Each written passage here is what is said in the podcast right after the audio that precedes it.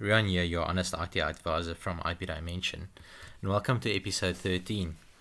In this edition, we're going to place some focus on Wi-Fi and Internet and the difference between the two. So I said the other day that uh, one day on my tombstone there would be an engraving saying that, "Here lies Rian. Who's going to fix the Wi-Fi now?" it seems that when people's Wi-Fi goes out then their lives stop. Um, they they completely cut off from the world. They forget to interact with people. They don't know how to interact with people because if Wi-Fi is down, then everything is down. WhatsApp's down, Facebook's down, emails down, everything's down. And um, as a matter of fact, when somebody says that they have no Wi-Fi, it's generally accepted that they are referring to the internet connection, right? So um, they've got no internet but that's actually wrong. and um, forgive me for, for going the technical route now, and, and you can skip about a minute forward if you'd like to skip the technical jargon, but this is important stuff. So, when we talk about Wi Fi, we refer to the actual technology that's used to connect devices wirelessly if you go and read about it a bit, you'll see that they refer to 802.11a, b, and g, for instance. Those are, are the most common protocols being used. And that's the language or the communication medium used to allow devices to communicate or talk to each other wirelessly. So, your cell phone, your notebook, your tablet, um, your mobile watch, all of them have Wi-Fi enabled cards and they need a specific standard or a language that is understood by all of them so that they communicate with each other. And this is in effect Wi-Fi. So if somebody says that their Wi-Fi is down, um, it actually means that the wireless connection is down, not the internet. But in general, in public, when somebody says Wi-Fi is down, um, they are actually trying to tell you that the internet is down and that they've got no connectivity to the internet. Great. So technical jargon aside, um, I've received many a phone phone call from clients stating that they've got four or five bars of wireless signal um, signal is excellent, but the internet is extremely slow, and they don't understand this because how can they have full signal but the internet is slow? So, fact of the matter is, especially on Windows desktops, if you look at your wireless indicator icon on your taskbar, the bars there indicates the wireless signal strength or the connectivity strength that you've got to your router or your access point or your repeater, whichever device brings internet connection to your notebook or your cell phone or your tablet. It's got nothing to do with actual internet speed. So if you refer to four or five bars of, of Wi-Fi signal, it refers to the strength of the connection and not the speed of the connection. Okay. So it doesn't matter at the end of the day. You can have all the bars in, in the world, it's not going to increase your network speed. Okay. Um, you might notice though that if you've got one or two bars network um, or Wi-Fi signal strength, that you are experiencing a decreased amount of internet speed. Okay, so definitely that has to do with your connectivity, the speed of your connection to the device that brings internet to your tablet or phone or your notebook. Good. So um, let's talk about a couple of things that can cause slower internet speeds. The first and foremost is if you are sharing an internet connection in your geographical area, say for instance, your city or your town where you reside in, um, if you share an internet connection with 50 other homes um, on the same connection, then that has a direct impact on your internet speed. It's referred to as the contention ratio. So many internet service providers they would tell you that a home fiber network or home fiber connection allows for a 1 to 10 contention ratio or a 1 to 5 contention ratio. That means that the internet connection that you are using is shared between 5 or 10 people. Okay, so you don't have that line dedicated to yourself. Business fiber is usually one to one contention ratio, which means that it's a dedicated dedicated fiber link that comes to your business. You're not sharing it with anybody. It's a direct link from your your premises to your internet service provider, person or company bringing internet to your business um, per se. Good.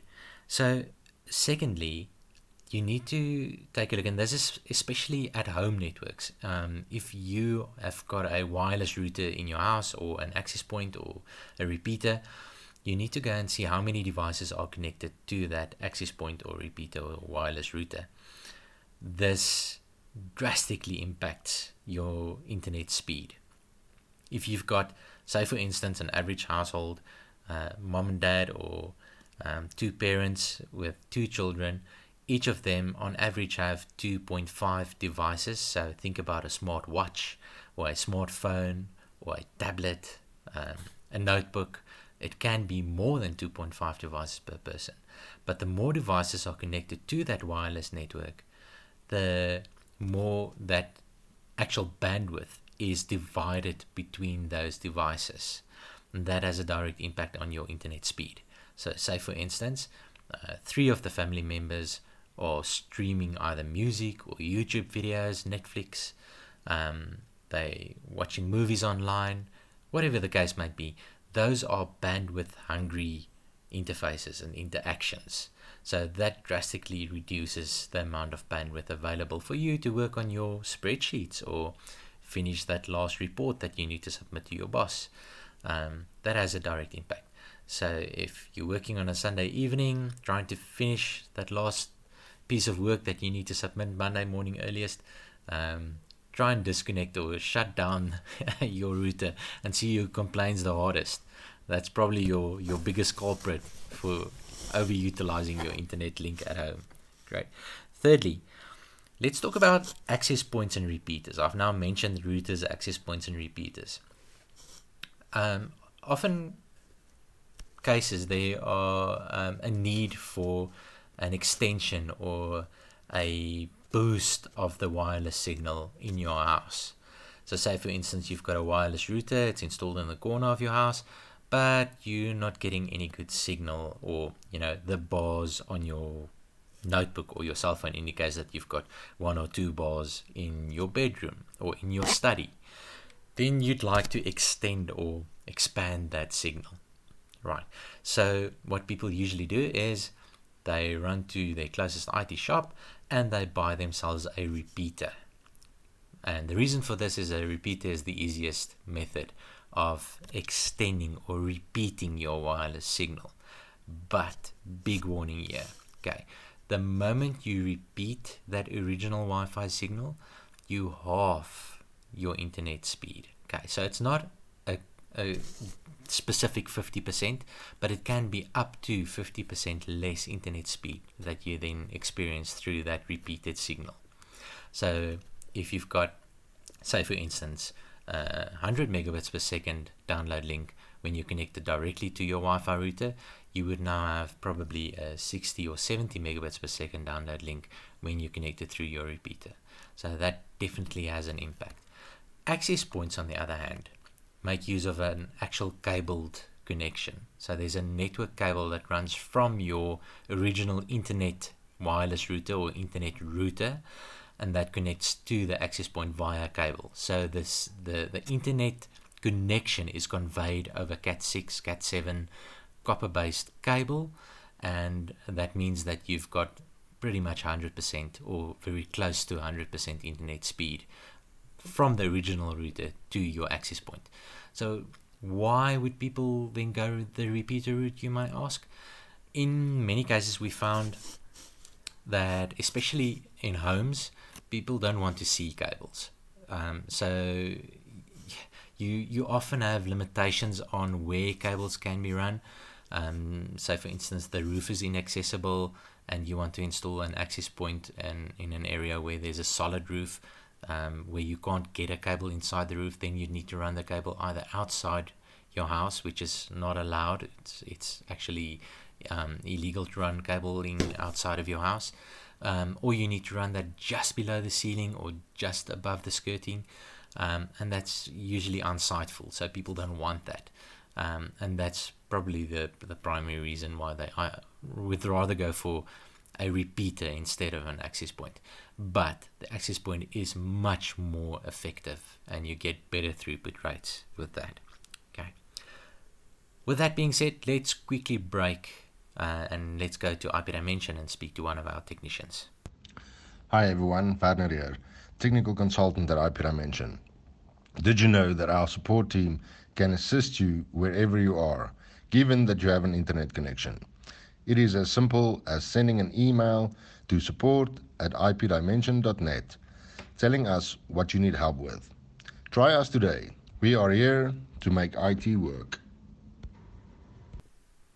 Welcome back, everybody. So, before the break, we looked at some of the aspects that might cause slower internet speeds. Um, let's continue from there on. So, we spoke about your geographical area sharing an internet connection, and we spoke about the contention ratio there. Do you contend on a 1 to 10 basis? You're sharing your internet connection with 10 other houses within your area. Have you got a 1 to 1 contention ratio? Usually business fiber, so that's a dedicated fiber link. Let's talk about your shared wireless connection within your house. So, family members sharing the same wireless connection, uh, streaming videos, streaming media. That's very bandwidth hungry. Uh, that's definitely a cause of slower internet speeds. We took a, a, look at the difference between repeaters and access points. And now we're going to take a look at your uh, international connectivity links. So, if you recall, a couple of weeks ago, um, there were reports of a international sea-based line or an, an let's call it an underwater link uh, or undersea link that was down. So the actual connection that connected one of our country's internet service providers to the outside world was damaged. So what service providers then do is they reroute the traffic that was supposed to go through that link over other links so that you can still reach international sites. But that causes a lot of strain on your network connectivity. So you might experience then that international site visits are extremely slow. And this comes into play when you've got hosted service with international data centers. You might find that that server is either inaccessible, which is the worst case scenario, or it's accessible but it's really really slow and that's due to congestion so you're now let's bring that back to contention ratio so you would have had traffic split up over multiple lines one of the lines are now broken or down which means all of the traffic all of the requests for service that went through that broken line is now being routed through the other lines which causes slow internet weather has a impact on your internet speed and that's dependent on the internet connection that you use. So if you've got fiber to the home, and I'm, now I'm not referring to wireless fiber, I'm referring to an actual fiber connection to your home, then weather should have no impact on your internet speed, uh, un- unless you know lightning strikes below the ground level where the fiber connection is, and then that might have an impact. But I'm specifically referring now to WISP or wireless internet service providers and fiber over air connections. Um, you'll see that if there's bad weather, and I'm now referring to hailstorms, um, thunder showers, extreme thunder showers, or cloud bursts, that has a direct impact on your signal. And that's due to the fact that the WISP or wireless internet service provider installs a satellite dish on the side of your house and that connects to an antenna that's called a high site. So if there's a lot of rain or a lot of interference within that site to site connection, then your internet connection would be slow or interrupted. Think about DSTV, Con- compare that to your DSTV connection. So if there's bad weather, then your DSTV signal goes down or it's interrupted or lagging. Same thing happens with a wireless internet service provider. Finally, um, outdated and faulty hardware might be a, a big cause. So um, your access points, routers, repeaters have chips or microchips inside of them, um, and those microchips have software on them that's used to uh, intercept signals or interpret signals.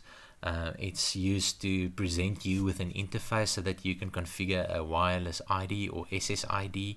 Uh, it's used so that you can set up passwords so that nobody can access your wireless devices. So that's the software that's on the device. And remember now that new technology is released literally every day. So if a new cell phone comes out, or uh, say for instance a, a new iWatch or a smartwatch comes out, they might have a chipset or chip inside that device that is not compatible with your old hardware. Okay. Uh, so what vendors do is they release software or updates so that you can update your old hardware to be able to communicate with your new watch or your new tablet or your new phone. Um, the easiest here is to go and look at your vendor site, see if they've got new software. It's, it's referred to as firmware that needs to be downloaded and installed onto your hardware to enable them to better perform, uh, have increased security, and be compatible with newer devices being launched. So that was it in a nutshell, and I hope that you found this interesting and that I could shed some light on the difference between Wi Fi and internet and that four or five bars of Wi Fi signal does not directly translate to a faster internet connection. Thank you so much for listening, and as always, I'd like to welcome your comments and your feedback. Please send them to marketing at ipdimension.net, and we would be in contact. Have a great day.